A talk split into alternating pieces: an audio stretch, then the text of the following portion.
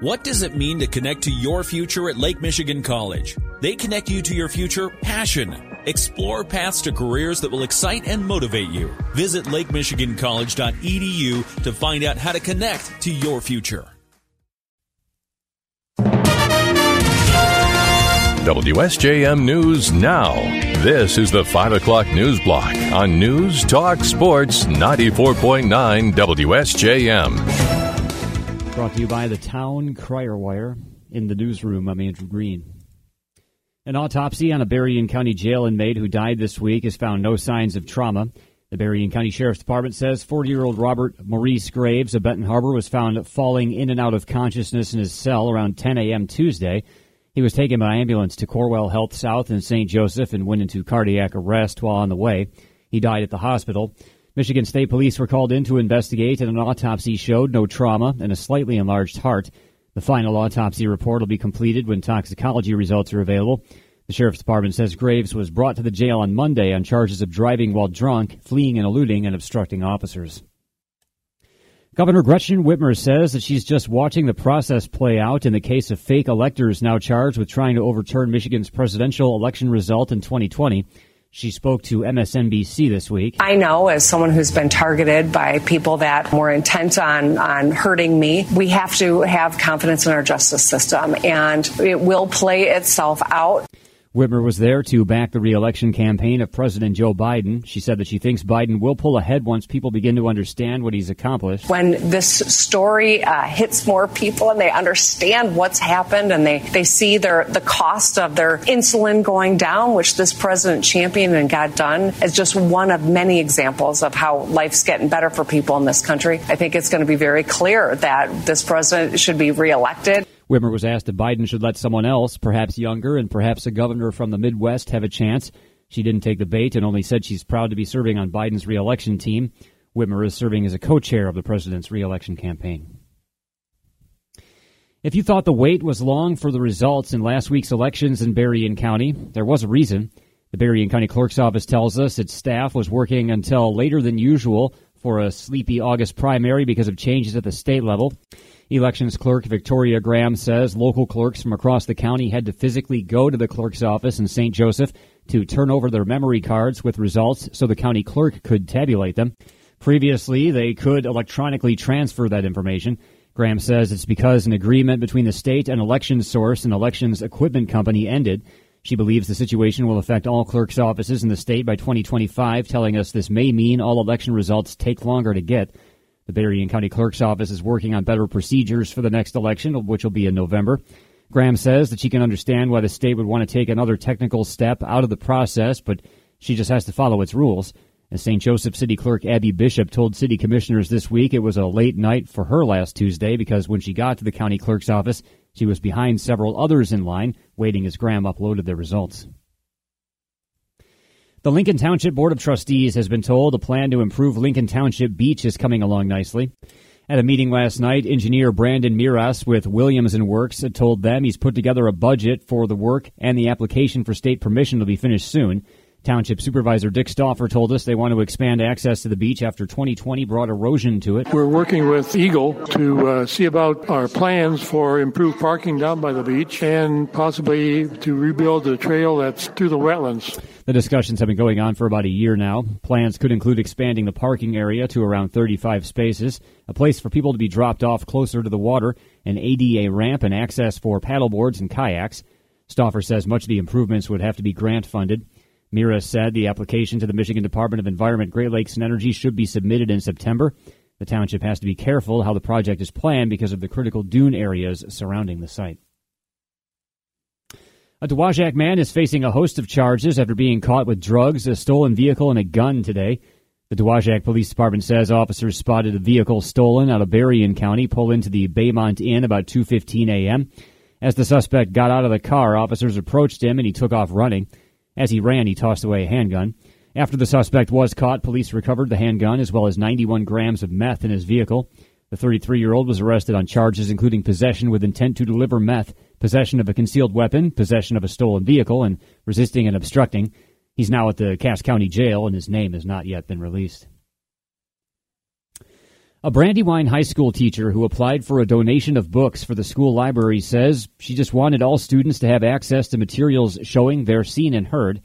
History teacher Abilyn Janke sought the donation of $5,000 in books from We Need Diverse Books, a nonprofit. It announced this week it selected Brandywine and just four other schools out of around 100 applications to receive the award. Janke says seeing the Board of Education seek to remove some books from the school libraries has been disheartening. Speaking for myself and, and a handful of other employees, we feel a little bit lost and a little bit sad that this divisive thing is kind of driving a wedge in our school district. Janke says the process has lacked transparency and it's hard to say what books really are inappropriate for students.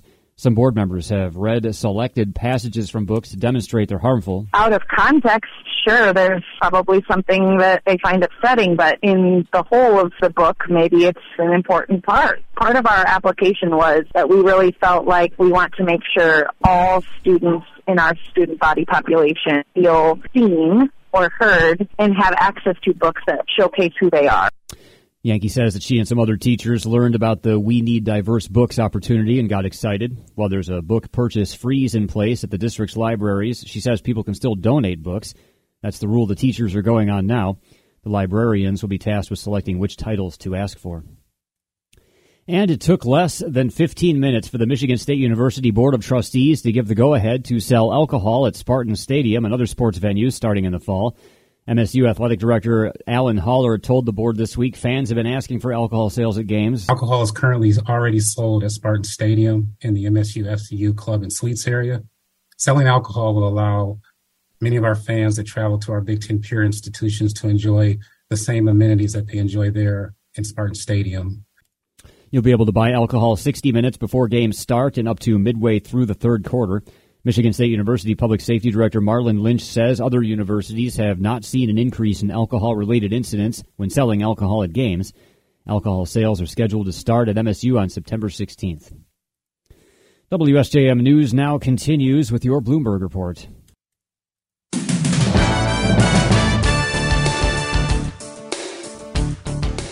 WSJM News now continues, brought to you by Imperial Furniture in Dowagiac, where furniture shopping is fun. Time is ticking for former President Donald Trump and his associates who are charged in Georgia. Trump and his allies have until next Friday to turn themselves in to the Fulton County Jail for charges claiming they all tried to overturn the results of the 2020 election. ABC's Aaron Katersky is in Atlanta and says one defendant, former Chief of Staff Mark Meadows, is trying to move the case out of the hands of the Fulton County District Attorney, as Trump is likely to do. Mark Meadows is trying to move the charges against him to federal court, arguing he was acting as part of his job as White House Chief of Staff. Meadows allegedly set up Trump's call with Georgia's Secretary of State. So, what are we going to do here, folks? I only need 11,000 votes. Fellas, I need 11,000 votes. Give me a break. The indictment details 11 calls Trump made allegedly trying to pressure Republican officials. Prosecutors also take aim at a plot to recruit bogus electors who sent false votes to Washington. A new poll shows Americans are deeply divided along party lines in their views of President Donald Trump's actions and the most recent criminal charges brought against him. The poll from the Associated Press NORC Center for Public Affairs Research shows about half of Americans say Trump's alleged attempt to interfere in Georgia's 2020 vote count was illegal. The poll, which was conducted before Monday's charges in the Georgia case, also shows about half of Americans approve of the Justice Department indicting Trump over his efforts to remain in office after losing the 2020 election. 106 people are now confirmed dead from wildfires on Maui. Families are being notified if officials can identify their loved ones' bodies. ABC's Alex Stone has more from Maui. Identifying all of the victims will be a slow process. Most will have to be done through DNA. A big mobile morgue unit has now arrived here with 22 tons of gear. Only two victims have been publicly identified including 79 year old Lahaina musician Buddy Jantoc. His granddaughter, Keisha, telling ABC News the family is in shock. For him to be taken from us that way, I think that's what's the hardest to come to terms with. Maui County is asking for families of others who are missing to deliver DNA to help identify other victims. Alex Stone, ABC News, Maui. Survivors of deadly wildfires on Maui contended with intermittent power and unreliable cell service as they sought help rebuilding their lives. Teams, meanwhile, labored to find the dead and identify them. With the death toll already at 106, a mobile morgue with coroners, pathologists, and technicians arrived in Hawaii on Tuesday to help with the grim task of sorting through remains. The governor, meanwhile, has warned that a new storm could complicate the search and recovery. Thousands of people are staying in shelters and hotel rooms and Airbnb units or with friends. Around 2,000 homes and businesses still don't have electricity. Maui County wrote Tuesday night after the power company restored the supply to more than 10,000 customers. The fire also contaminated water supplies to many areas. North Korean officials this morning confirmed for the first time that U.S. soldier Travis King is in their custody after he ran across the DMZ last month.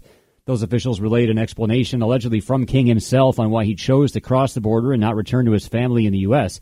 ABC's global affairs correspondent Martha Raddatz says more. It is the first time there has been public confirmation by the North Koreans that Travis King is in custody, saying in a statement that King illegally and deliberately intruded into North Korean territory and has admitted such. The Pentagon says they cannot verify any comments, but that the priority remains using all channels to bring Travis King home safely. As many candidates on the campaign trail are reacting to former President Donald Trump's fourth sweeping indictment out of Georgia, his former running mate Mike Pence has unveiled a new policy plan he was speaking in his home state of Indiana today. More from ABC's Brittany Shepherd. Former Vice President Mike Pence unveiled a plan that he says will empower states and expand federalism. It contains eight proposals, from nixing the Department of Education to repealing all Affordable Care Act mandates. If elected, he'd need the help of a politically divided Congress to enact these sweeping changes. He'll be able to expand on these ideas and more at next week's Republican debate. Pence says he's looking forward to taking the stage and sharing differences between him and his former running mate, former President Donald Trump. Brittany Shepherd, ABC News, Washington. New restrictions on access to a drug used in the most common form of abortion would be imposed under a federal appeals court ruling. But those restrictions won't take effect, at least right away, because the Supreme Court previously intervened to keep the drug available during a legal fight. Today's ruling from an appeals court panel overturned part of a lower court ruling that would have revoked the Food and Drug Administration's decades old approval of mifepristone but it left intact parts of the ruling that would end the availability of the drug by mail, allow it to be used only through the seventh week of pregnancy rather than the tenth, and require that it be administered in the presence of a doctor. And Barbie has broken a lot of records since its debut, but this one's remarkable. More from ABC's Jason Nathanson. Think of all the huge movies Warner Brothers has ever made Batman, Superman, Justice League, Harry Potter, Lord of the Rings. And now Barbie is the queen of them all. Where are we going? It's now the highest grossing film in Warner Brothers history in North America, not adjusted for inflation. It stands at $537.4 million, edging out WB's previous highest earner, 2008's The Dark Knight which peaked at 536 million. Worldwide, the final Harry Potter film is still WB's top earner, but Barbie is close, and it's possible the Boy Wizard's record will be broken. Jason Nathanson, ABC News, Hollywood.